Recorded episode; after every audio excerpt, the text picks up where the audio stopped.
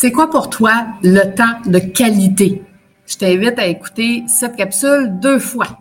Donc, c'est quoi pour toi le temps de qualité?